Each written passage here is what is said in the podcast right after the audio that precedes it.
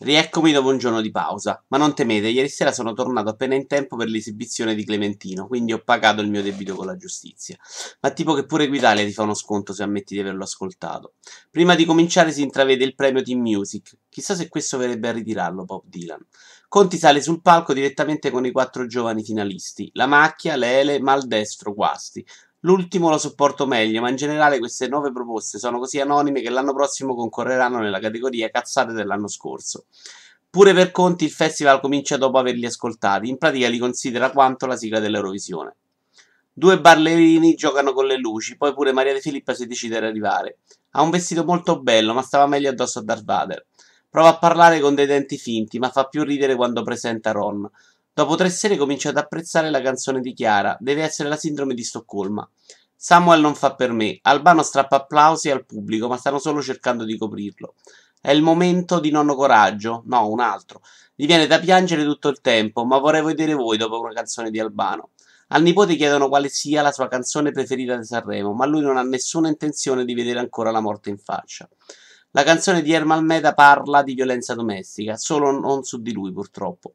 Non sono un suo fan, ma sul palco ci sa stare. La canzone, ma sa stare sul palco. Crozza non funziona a Sanremo, dispiace, ma prima o poi dovranno prenderne atto. Che poi non mi preoccupano le sue battute, ma che un giorno sarà lui a guidare un movimento politico. Bravi mi piace, ma temo che ascoltarlo sia perseguibile come pedofilia. Marica Pellegrinelli serve a spiegare perché i cantanti continuano ancora ad andare a Sanremo. La Mannoia è favoritissima e con il passare delle serate sembra pure meritarselo. La sua vittoria è così sicura che i bookmakers inglesi accettano scommesse solo sulla fiction di Fiorellino. Clementino non è poi così terribile, dai. Vedo il mondo con una prospettiva diversa dopo le gambe della Pellegrinelli. Marchettone per il nuovo programma della Clerici, ma soprattutto standing ovation al suo arrivo. Spero solo che volessero prendere per il culo come con Gabigol. Non è cattiva, ma riesce sempre a trasformare tutto in una seduta dal parrucchiere. Una seduta dal parrucchiere con la Clerici, tra l'altro. La Comello canta molto meglio questa sera, è anche più sciolta e convinta. Peccato che le tette non abbiano fatto altrettanto. Gigi D'Alessio piacerà alla sua gente, pochi cazzi, ma la sua canzone in termini musicali è catenaccio puro. Virginia Raffaelli ci regala un momento simpatico imitando Sandra Mila, ma anche se le ho visto interpretare personaggi migliori. Doveroso saluto a Vessicchio in platea con la Parietti al suo fianco che riesce a salvare la stagione con un paio di inquadrature. La Turci se la cava la grande anche stasera, brava, bella ed elegante.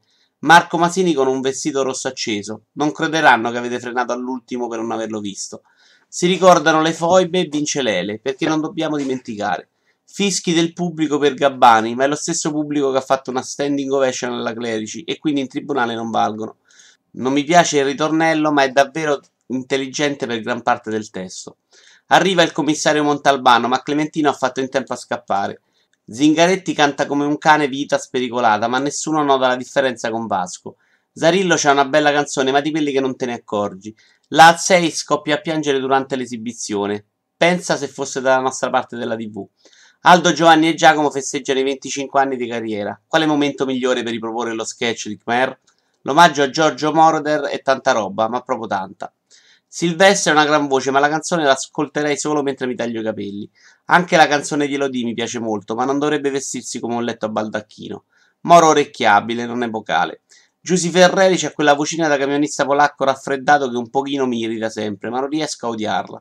L'ultimo a cantare è Bernabei, serve a finire i superstiti. Quando ascolto Bernabei mi dispiace Sissa Spotify perché vorrei proprio non comprare un suo CD. Bernabei a mezzanotte e 40, ma sotto il tappeto lo nascondevi meglio.